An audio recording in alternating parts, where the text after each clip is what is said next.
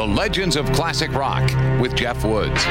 It was the beginning of 1982 when he finally went and got help for his addiction to booze. And that first summer of his recovery was one of the best he could remember. Not that Eric Clapton didn't grieve the loss of his relationship with alcohol. Even named his next album Money and Cigarettes. It's all he saw himself having left. Years later, Clapton would look back on those early years of treatment, realize he probably shouldn't have been making records so soon again because you know how old patterns die hard.